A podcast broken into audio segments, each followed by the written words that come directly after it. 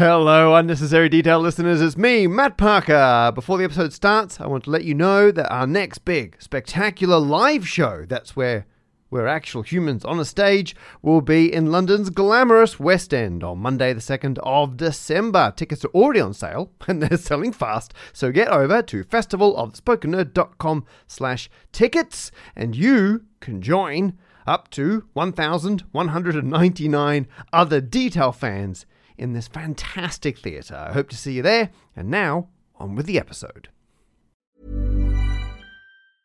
Hiring for your small business? If you're not looking for professionals on LinkedIn, you're looking in the wrong place. That's like looking for your car keys in a fish tank.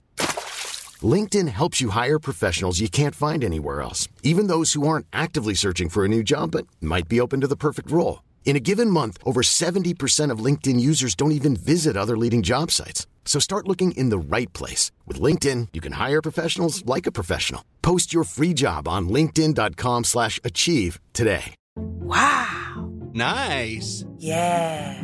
What you're hearing are the sounds of people everywhere putting on Bombas socks, underwear, and t-shirts made from absurdly soft materials that feel like plush clouds. Yeah, that plush. And the best part? For every item you purchase, Bombas donates another to someone facing homelessness. Bombas. Big comfort for everyone. Go to bombas.com slash ACAST and use code ACAST for 20% off your first purchase. That's bombas.com slash ACAST. Code ACAST.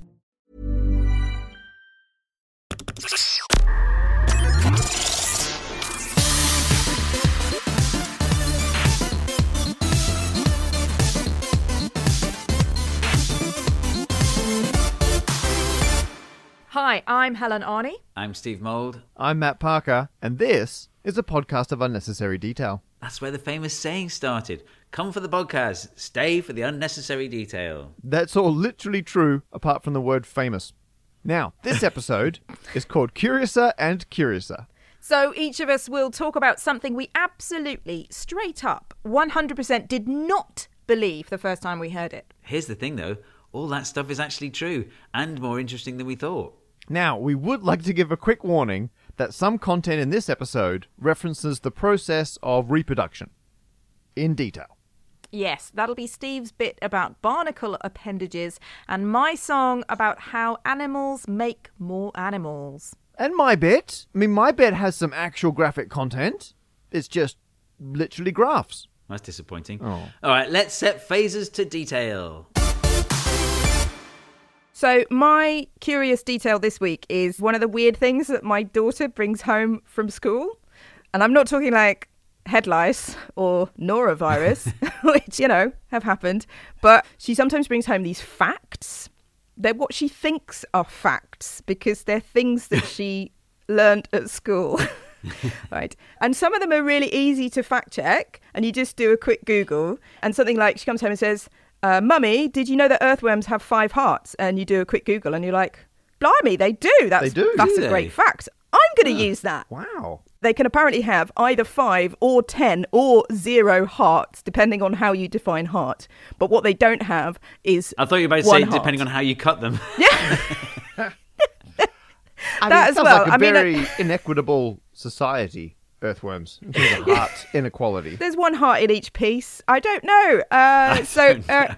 but that was a fact that came home that we thought was complete rubbish, and it, it turned out to be true. Some of them are like not factual at all, but you can't really put them straight either way without kind of ruining their childhood. Like uh, coming home and saying, "I met Santa today," Let me just Google that for a second, kid. or coming home and saying, "Like, Mummy, did you know that unicorns poop rainbow sparkles?" Like you, you can't say anything because until we've observed it, we can't say truly either way whether that's true or not. So I can't, I can't Yeah. comment on things like that. Um, some of them are plain factually wrong. Like, Mummy, did you know that boys can't marry boys and girls can't marry girls? Right, and that is very easy to evidence with photos from weddings where she's been a flower girl. Like, very, very easy. Don't even need to Google that one. And like, y- you have to do a bit of a dig, you know, find out if she's just uh, misunderstood something that a teacher has said, or the teacher's gone rogue, Yeah. or is it one of these true facts that one of the kids have said in the playground? And to be fair, right, gay marriage was legalized in the UK before she was even born, so she might not have had a memo about it. So what I'm saying is we kind of get a lot of facts of various factualness and they're coming home every single day. And last year, one of them came home that I just knew absolutely straight away, 100%, which was completely wrong. Like, the fact was, owls don't go twit twoo. Girl owls go twit, and boy owls go twoo. No, And I was like, get out of town. absolutely no, way. The earthworm hearts, I, I had enough energy to Google that because I thought, you know what, I didn't even know earthworms had hearts, so I'm going to check that one out. But this owl thing, no way. And then I, I checked, I probed a bit, right? I did a bit of bit of checking. I asked her who told her, and she said it was the drama teacher. And I was like, well, there you go. I don't want to. Right, yeah. I don't My wa- I don't prejudices are kicking in straight away. It's a cute story. It's exactly what a drama teacher would tell a bunch of kids. So they've, so 100%. they've all got It's a also role. exactly it's exactly the type of fact that spreads because it's fun to say, not because it's true. Ah, it is Totally. an infectious fact. Everything about it just made me think, well, this is definitely not true. Like, it's a nice idea for a bit of improvised play Yeah. and drama club. Isn't that It's cute, um, right? Hundred percent. Two kids were arguing over who got to be the owl in a play, and the, the drummer's like, "Well, you wouldn't believe it, but we can't just have one of you saying twit twoo. We're going to have to divide this role." I mean, I've seen West End shows with less plot than girls go twit and boys go true, right? So Yeah. yeah. you can see why it just played to my prejudices. But she kept on insisting that it was true. Every day she'd come home and she'd say, Mummy, you told me it wasn't true, but I checked and it's definitely true. And I was like, Cool, you checked with who? The drama teacher. Yes, well, of course she's going to like double down on her factual play because that's her job, right? I just wish the drama teacher would stick to making stuff up about unicorn poop instead of trying to do science, like stay in your lane. She just went on about it so many times that I did eventually Google it, and woe is me, it is actually true. No. It is the stone cold truth. Well, For one particular type of owl, it is the tawny owl, which admittedly is a very popular owl in Europe owl. and in the United it's a big Kingdom. Um, and genuinely, the girl owl goes um, twit, or it's more like a quick, quick, and the boy owl goes um, kind of whoo, whoo. And when you hear them together, it sounds like twit too. Are they in different places? Or are they like next to each other courting or are they trying to find each other or what's what's happening? Yeah, it is a combination of like a mating call. It's about finding other owls. So the female says quick because it's trying to let other owls know that it's around. And the male does it as a contact call, but also as a territorial call. So it kind of responds to the female and also says, get off my turf. Um, I found a recording. There's a website for sharing bird songs. I've spent quite a lot of time on it recently. Um, and it's called xeno-canto.org. And this is uh, someone called Regina Eidner who has recorded it in uh, Brandenburg in a forest. It is two tawny owls uh, calling to each other from across a lake. And the female is just going like, Kawik, Ka- Kawik. and the guy's like playing hard to get. Okay.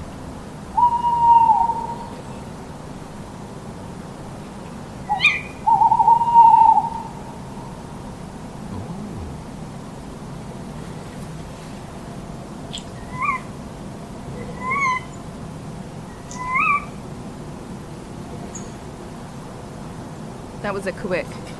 That's a very lonely quick, isn't it? Yeah. Kawik? Kawik? This this sounds perfectly normal. Like this is familiar. But I would Yeah. have sworn that you hear one sound following the other. Yeah. You've never been trapped between two owls having a conversation. You've only heard two owls from a, from a distance, like a tr- triang- like a triangle of owls, rather than being in a straight line between between two owls. Until you've been co-linear with two owls, you don't you haven't lived, you know. You just don't know, yeah. So this was just mind blowing how all three of us and everyone else I have told this fact to since then has understood that owls go twit too and that there are no owls that some of them go twit and some of them go tweet. And it, there is something that might have led to this, and uh, it's misrepresentation through Shakespeare. So there's a bit of Love's Labour's Lost where uh, there's a line that says, Then nightly sings the staring owl, to wit, to woo, a merry note. And so, pretty much, the history of owls has been changed because Shakespeare wanted it to rhyme with something. Bill. Our biological knowledge has been decreased by classic play texts instead of increased. I blame Shakespeare for everything to do with this now. Shakespeare has a lot to answer for. I don't think that's Shakespeare's first major impact on avian ecology. We'll go with that. Wasn't there like someone in New York in the 1800s who wanted to have every bird mentioned in Shakespeare in Central Park? I may be half remembering this, but they released a bunch of introduced species because they wanted to have every No. Shakespearean bird, which I now assume includes the tawny owl. in- yeah, you'd hope so.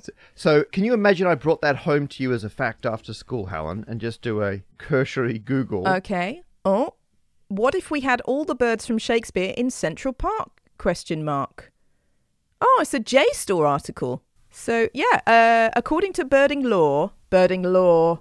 Birding law. That sounds like drama teacher to me. Bird law. Uh, two of America's most invasive bird species were introduced by a misguided Shakespeare fan named There you go. Eugene Schieffelin. In That guy. 1890, Schieffelin imported and released 60 starlings from England into New York City Central Park.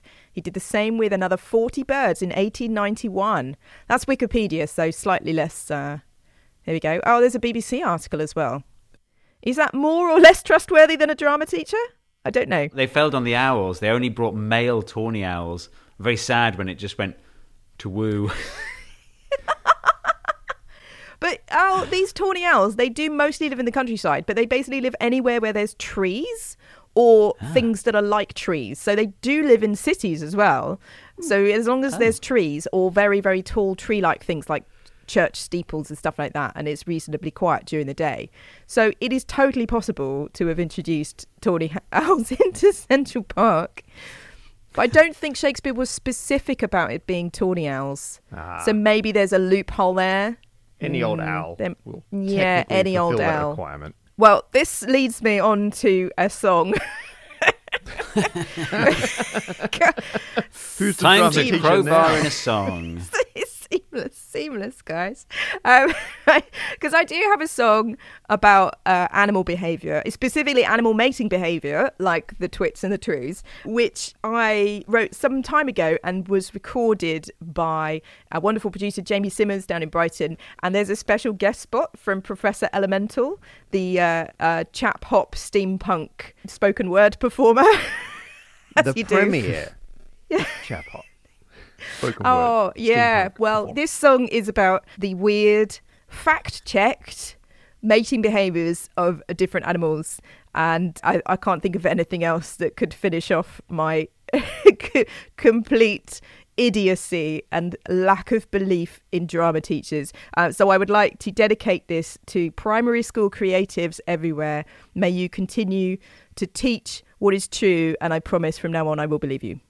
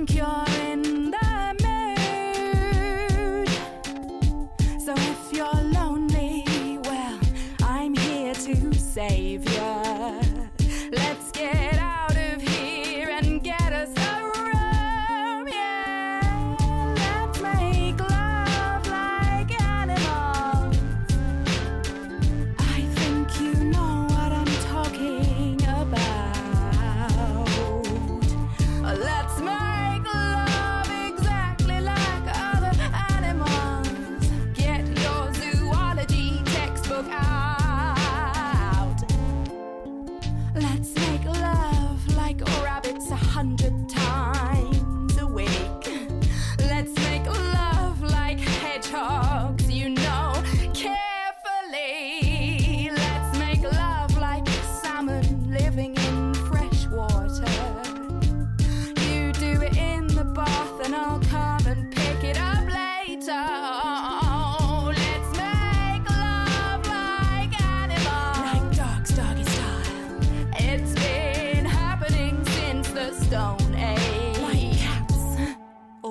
doggy style.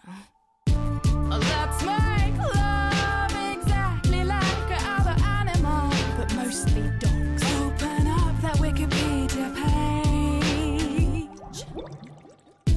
Let's make love like anglerfish.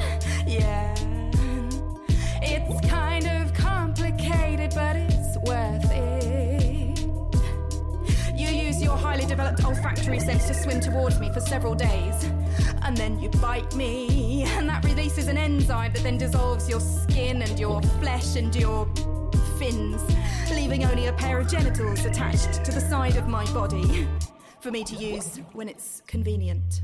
I've been waiting to find someone so animalistic, misunderstood just because I like badgers and whippets and seagulls and snails who incidentally fire love darts. Well, I brought some chocolate. If you like them, I'll dance like a squid or croon like a humpback whale. Let's make passionate love, a beast with two tails or a porcupine. I'll spray with wee, and if you don't scream, we'll get to it. Actually, skip that one. Let's not do it. Let's get it on like pygmy chimpanzees. You know, constantly. Not rest until we've done some things that even seem odd to me. I am the man to put the ooh in zoology. You can be my queen, I'm the drone in our colony. But let's leave the metaphor there because, as everybody knows, when a gentleman bee is done, his genitals explode. Oh no, I've said too much. Now I'm alone, confused, waiting like a self cloning lizard. Too much pseudo copulation.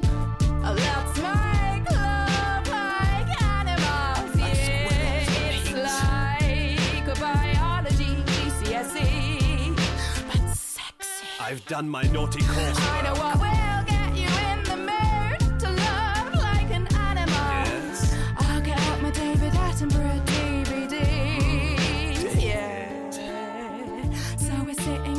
sitting on the sofa with a cup of tea. Oh god, yes. This is not getting us anywhere. I've never seen a praying mantis in HD. God, do you see what she did afterwards? She ripped his head off and, and ate it. Oh, dear God. Do you wanna? No. No. No. I guess we'll end up being the same animals we've always been. Pandas.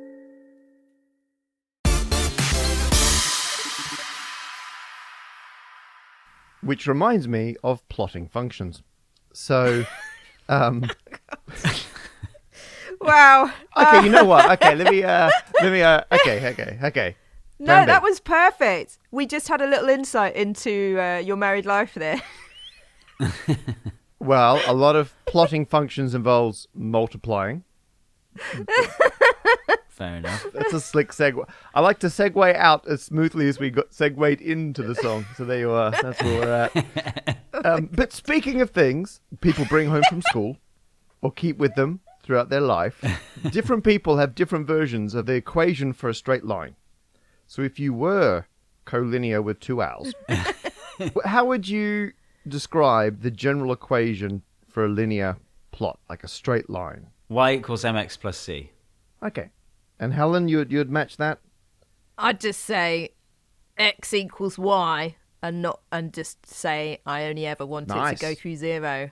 Yeah, keep it simple, guys. It's the same line. You're just looking at it different ways, and uh, but different countries have different versions. So some people would have been yelling y equals uh, ax plus b. You've got uh, mx plus c. There's uh, different countries use different letters, but it's all the same idea. Everyone has this rough idea. You get a straight line with some version of y equals mx plus b. Why not? Or y equals x. And that's the kind of view of a function where you get that equation, you put in a bunch of horizontal x values, you work out what y values you get out, and you plot those points. And it's like a standard thing everyone has to do at, at school. And the kind of the, the super obvious point I'm trying to make here is that you can have an equation and you can use it to plot a function. Well, my moment of that cannot be true was not brought home from school. I think I saw it on Twitter. I think someone tweeted this kind of a uh, did you know? And they tweeted a formula for like a function you would use to plot something. And its long version is it's a half less than the floor function of the mod function of the floor function of y divided by 17 times 2 to the power of. And there's a string of, you know, it's like a whole sentence of algebra. And then they said this function plots itself. What? It's like it's like you plotted y equals mx plus c, And instead of getting a straight line, you got a cursive line that wrote y equals mx plus c. Why? That's ridiculous. Oh, by the way, if you're a particularly visual person, uh, there is a link to a picture of this and more information in the show notes down below. So uh, if you're not driving or something, you can you can look at it right now. Uh, so I saw this because big fan of recursion, and a lot of people who are big fans of recursion are also big fans of recursion. and so I, I, I people were sending this to me, and I, um, that's why I shouldn't make up jokes while I'm talking. And Oh, uh, don't worry, I'm going to think of that joke tomorrow and laugh just the same. Exactly and then the I'm same think amount about as it the this next time. day and then laugh exactly the same. The other day, I was checking how to spell recursion, and I genuinely Googled it. And I was like, oh, I spelled it wrong because it said, did you mean recursion? And I clicked on it. I was like, oh, I fell for it. so people were sending this around. This was, this was many years ago. And they were saying this function plots itself. As in, you plot the function, and it plots. The equation is the plot. The plot is the equation. It's called Tupper's self-referential formula. And the crazy thing is, it works. So I, I did it. So I was like, no, there's no way a function plots itself. And so I got it it. can't. I- It can't. A function can't plot itself because the equation for a curve Yep. is always going to be more complicated visually than the curve it represents. So you can keep adding curves to write a word, but it's always then going to be more complicated to actually describe that curve with an equation. Yeah, you're right. You, you're right. You're going to have this runaway effect where you need to add a bit Yeah. more to the to the curve to give you the equation, but then you've got to add more to the equation to describe that next bit of the curve. And Yeah. and you know one thing leads to the other. But that's because a lot of people think of plotting equations like what they did at school, where you just put in the horizontal values, you get out the other values. There's a different mm-hmm. way of thinking about plotting a function, and it's just imagining having a rule and then you use that to check every single location on your graphs, every point on the plane, every xy coordinate. And so instead of saying a straight line is y equals mx plus c, what you could do is say, oh, a straight line is all the pairs of x and y, where mx plus c subtract y equals zero. And now you've gone from an equation to kind of like a test. And and if a point, like if a pair of coordinates, if a location on the graph passes the test of some number times the x coordinate minus c, whatever it is, subtract whatever the y coordinate is, equals zero, then you, you color in that point.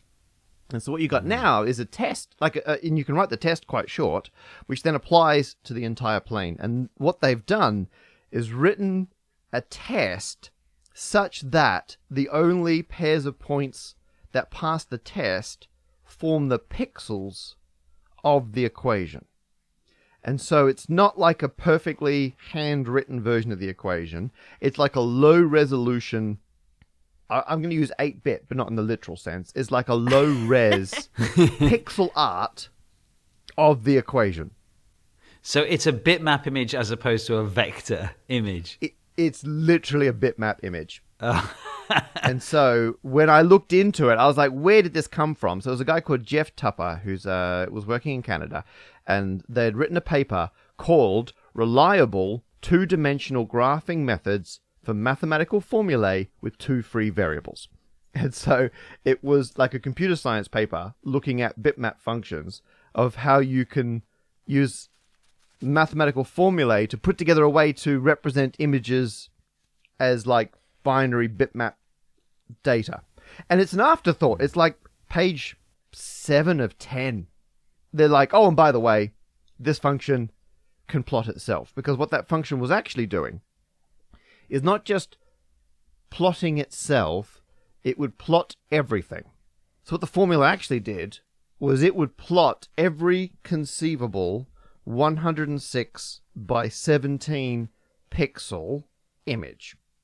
So any picture or image you could reduce down to a pure black and white on or off 106 by 17 pixel image, it would plot them. And it plots them one after the other, stacked above each other. And so the formula, it's not like you put in Tupper's self referential formula into a graphing program and just its equation appears.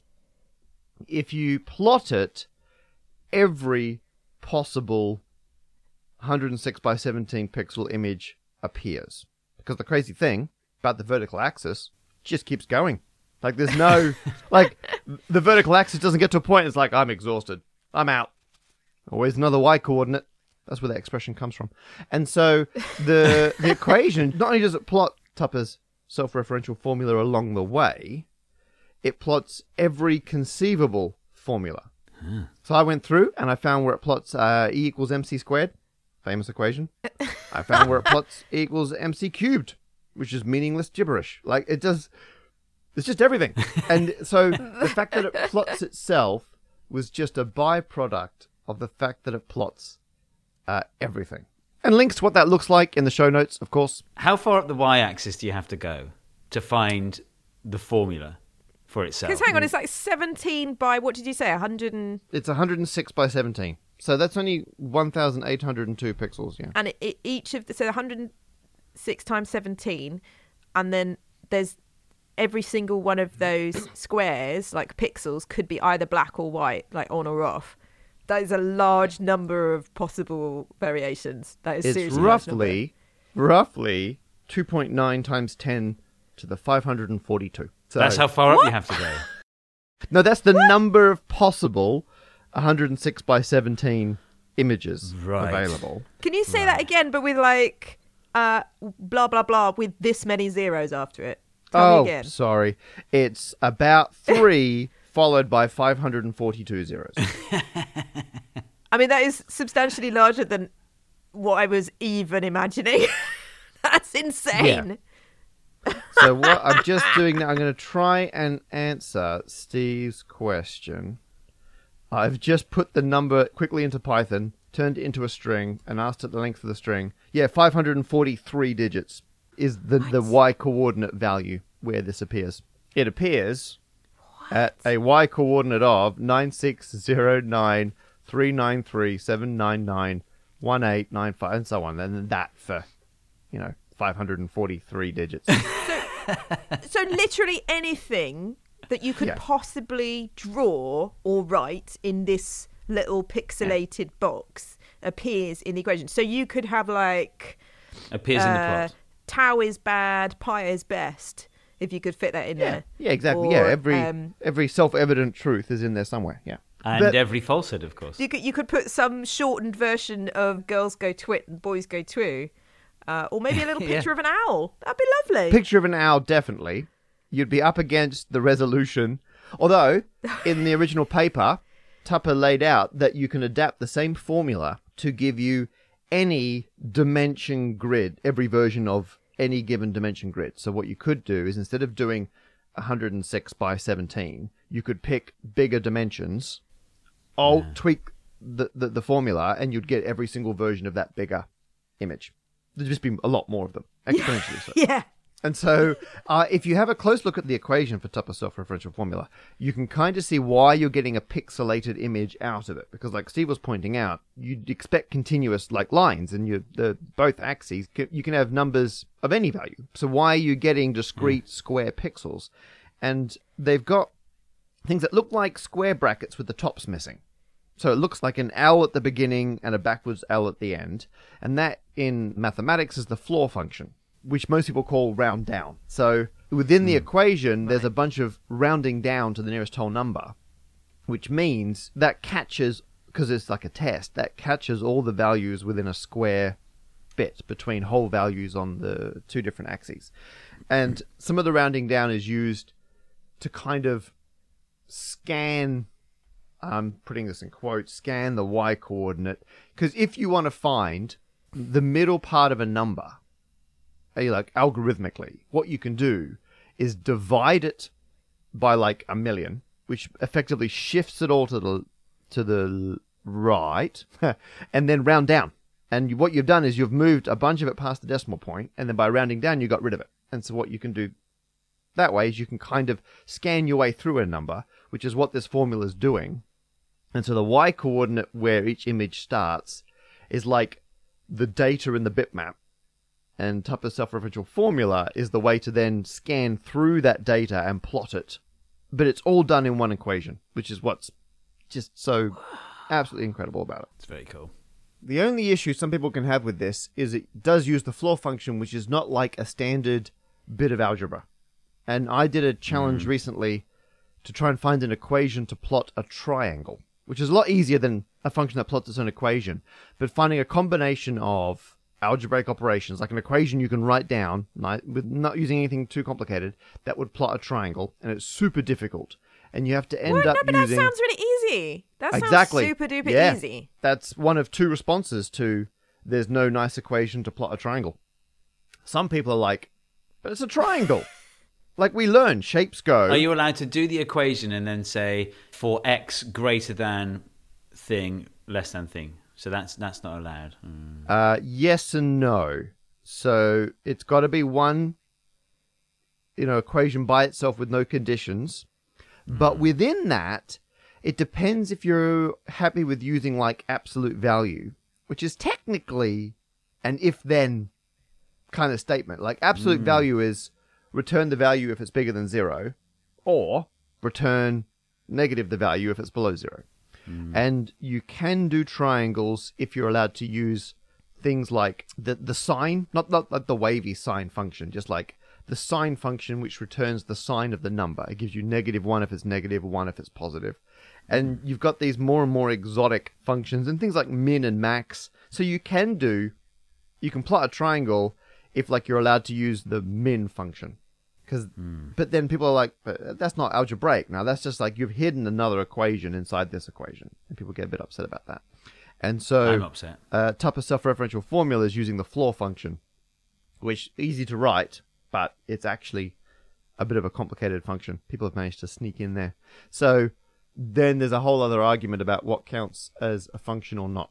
And so I foolishly put on YouTube a video where I'm like, well, here's an equation that kind of plots a triangle, and now my inbox is like 50% triangle equations. Ah.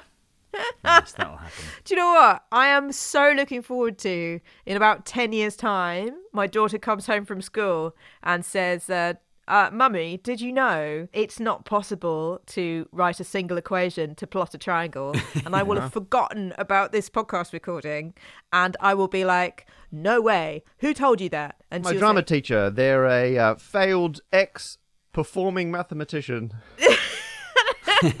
I can often tell when Matt's getting a lot of email about something because it leaks into like my, so you know if I'm getting emails about a sign function, how to build a sign function as in to return a minus one or a one. Uh, And that's based on a Matt Parker video. I think, gosh, how many emails must Matt be getting if I'm getting them as well? yeah, it's like you you know the distance you are from ground zero of that video, and you know the amount the amount of energy you're receiving. You can do a Fermi calculation for what's happening. At the, yeah, I get tweets every time someone does anything about bananas or radioactivity. Yeah, And even yeah. more when they do something about the two together. It's I, I can I can tell my like my spidey sense knows that out there someone has been talking about bananas. I know it. I just know it. or it was I a feel it. GCSE E exam question. Yeah, that was it. That was I got emails um, the day after a GCSE exam question was about radioactive bananas, and uh, someone emailed me to tell me that I had helped them pass their GCSE because I'd written a song about radioactive bananas. Guys, that is the kind of thing that goes both ways. Drama teachers bring facts home to me.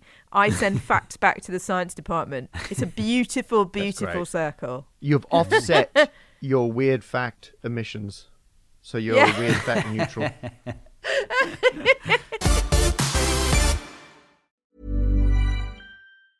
Cool fact a crocodile can't stick out its tongue. Also, you can get health insurance for a month or just under a year in some states. United Healthcare short term insurance plans, underwritten by Golden Rule Insurance Company, offer flexible, budget friendly coverage for you. Learn more at uh1.com.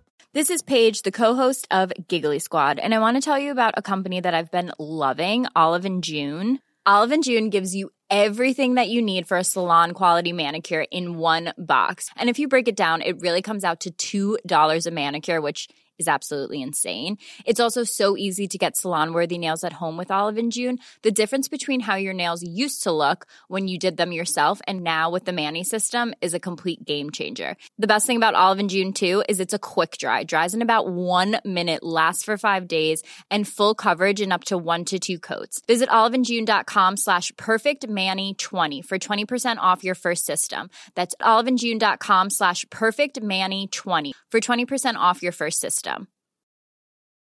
Hey, it's Paige DeSorbo from Giggly Squad. High quality fashion without the price tag. Say hello to Quince.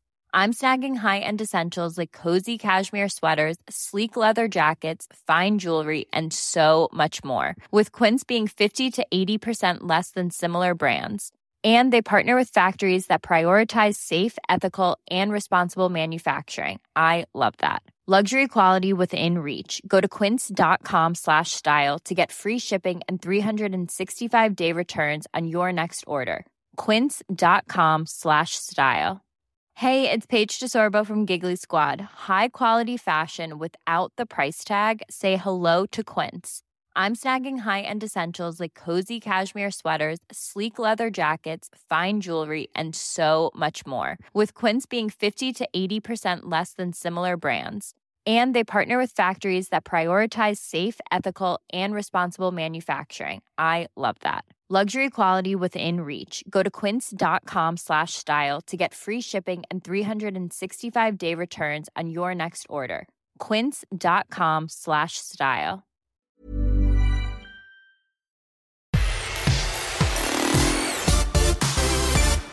Here's the thing I couldn't believe. Basically, I'm here to yes and the thing about anglerfish from Helen's song, but it's about barnacles. It's a weird type of barnacle. It's called a, a rhizocephala. I don't know if you know about the life cycle of a barnacle. Do you know anything about barnacles? I think I hmm. know that they have enormous penises. Yes, I actually wasn't going to mention that. So Yeah, thanks for bringing I'm it up. sorry. Wow. I'm Uh, so sorry. Yeah, it's not part of what I was going to say, way. but it is an interesting. Uh, Yeah, well, because they're you because know- they're because they're stuck in one place. How do they mate? Well, they have to extend something out. They have to they have to literally reach out, uh, and they reach out with they reach out to connect. That's. That, I mean, Genitals, that. I'm sorry. That is the one thing I know about them, Okay. and I'm sorry I brought it up now. Well, it must be no, the inner fine. drama teacher in me. I don't know what it is. For all the visual learners, there will not be pictures of that available on our socials. They start off as uh, something called cyprids, these tiny little things called cyprids. They don't have a shell yet or anything like that. They're floating around looking for a suitable rock. And when they find one, they stick to the rock, they use a special glue, and then they start to grow and then they form their shell. The way cyprids work, this is really cool. Because, like, how does glue work underwater? The first thing they do is squeeze this chemical out that pushes the water away from the rock, and then they squeeze the glue out, and that's how they stick to rocks. what? Huh. Yeah, it's cool, isn't it? Well, they like clean the surface. They make make sure there's nothing that will ruin the glue Like before they put the glue protective down. layer. Yeah. Yeah. You know how on the glue it says make sure the surface is clean and dry? They do that. But I'm talking about a specific type of barnacle called rhizocephala that doesn't do that. So they still have the cyprid stage and it's floating around, but it's not looking for a rock, it's looking for a crab or some other crustacean. This is the female cyprid we're talking about specifically. And when the cyprid finds a crab, it doesn't attach itself to the outside, it works its way into the crab, Ugh. and then it grows a network of roots that mm. spread out to every part of the crab's body. I never thought I'd be ah. nostalgic for the penis conversation part of this. But I didn't realize that was the high point. It grows oh. Yeah. like tendrils out through the inside of the crab. That's right. Yeah. I imagine the crab is deeply unimpressed. oh, deeply. Well, actually, the opposite. We'll get to that. Is it like in Alien? It like grows inside and then does it burst out? Well, yes, we'll get Oh. there. Spoilers. Steve desperately Yeah, avoiding spoiler spoilers. I've given spoilers for both Alien and Rhizocephala in, in one. I'm so sorry. I've ruined Christmas for everyone. Oh, Yeah. So yeah, you, you, you have these uh, roots, And that was the thing that I didn't believe when I first heard it. I was like, no, not roots. That's ridiculous. It's it, it, and it just seemed to me like I know the shape of a barnacle. You can't have these barnacles over here looking like that, and these barnacles over here looking like the roots of a tree. It's ridiculous, but it's true. And so, but they also grow on the outside. This little lump of tissue, it's called the externa, and that sits on the outside of the crab. So the roots are in there, you know, stealing nutrients and stuff, and the externa is there as like where the the ovaries are and the, and the eggs. And so the male cyprid, they're floating around. The male cyprids are looking for the externa because on the externa there are these two receptors, and the male latches onto one of the receptors, and it does the same thing as the male anglerfish. It it shrivels, it shrinks down, but it's even more extreme. It just becomes really a collection of a few different cells. And the purpose of that collection of cells is to produce sperm when it's needed for the female. The transformation of the male body is so extreme that for a long time scientists thought that the Rhizocephala barnacle was a hermaphrodite. So the one animal had both sex organs within the body. It was only when they eventually found these tiny cyprids, the male cyprids, floating around, that they realized there were two sexes for this animal. So the males become so insignificant that they're just a tiny, tiny sperm bank. Yeah. Interestingly, the externa has two receptors, so you can have two different males, which is different to the anglerfish. With the anglerfish, a female anglerfish may meet several male anglerfish over the course of its life, and they all bite on and turn into testicles. Yeah. So if you get nice if little you, collections, lovely. Yeah. like jewels. yeah. So mature female anglerfish are often covered in balls, basically. Yeah.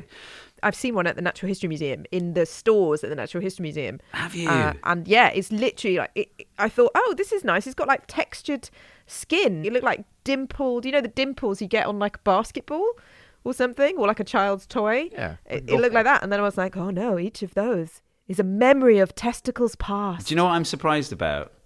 I'm surprised at how jealous I am of that. Um, I mean that you've seen We it. all are, I mean. Steve. Not that I- I'm surprised Um, I'm now nostalgic just- for the tentacle root conversation. Uh, Here's the cool thing, though. oh please do tell. Oh, no, Go yeah. on. Yeah, the Rhizocephala barnacle releases chemical signals to the crab to change its behavior. So, one thing it does is it increases the parental instincts of the crab.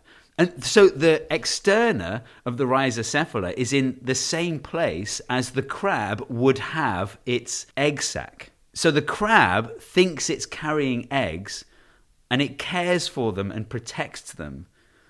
Oh. Even though it's little baby cyprids that are growing in there, little baby That's so barnacles that are growing in there. It's like an underwater cuckoo.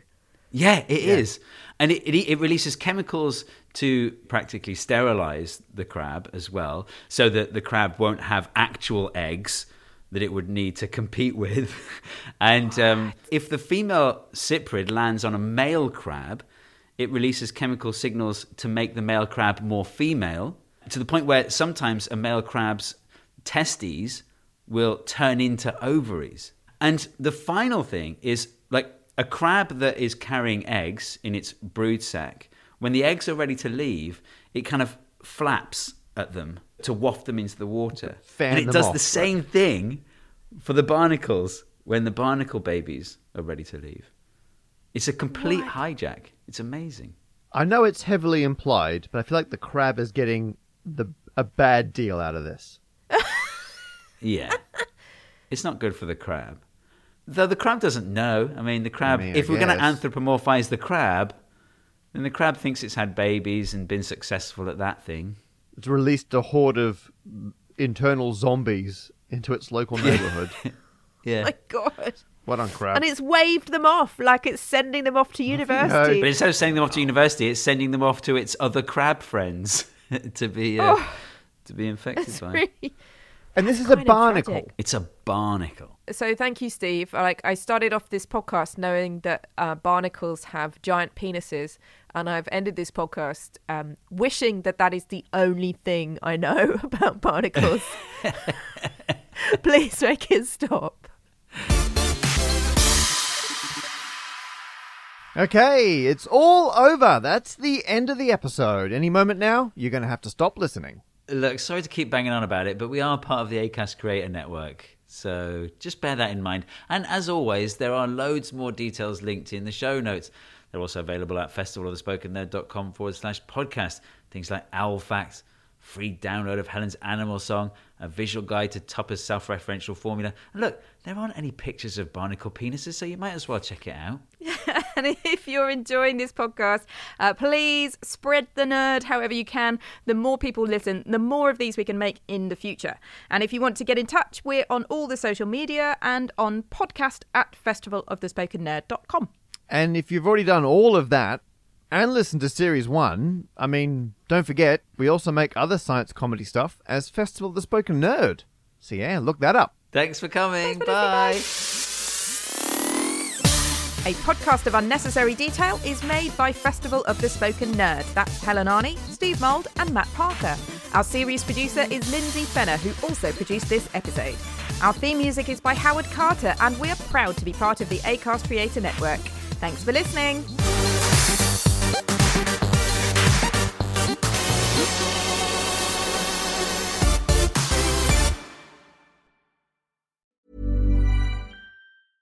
Hey, it's Paige DeSorbo from Giggly Squad. High quality fashion without the price tag. Say hello to Quince.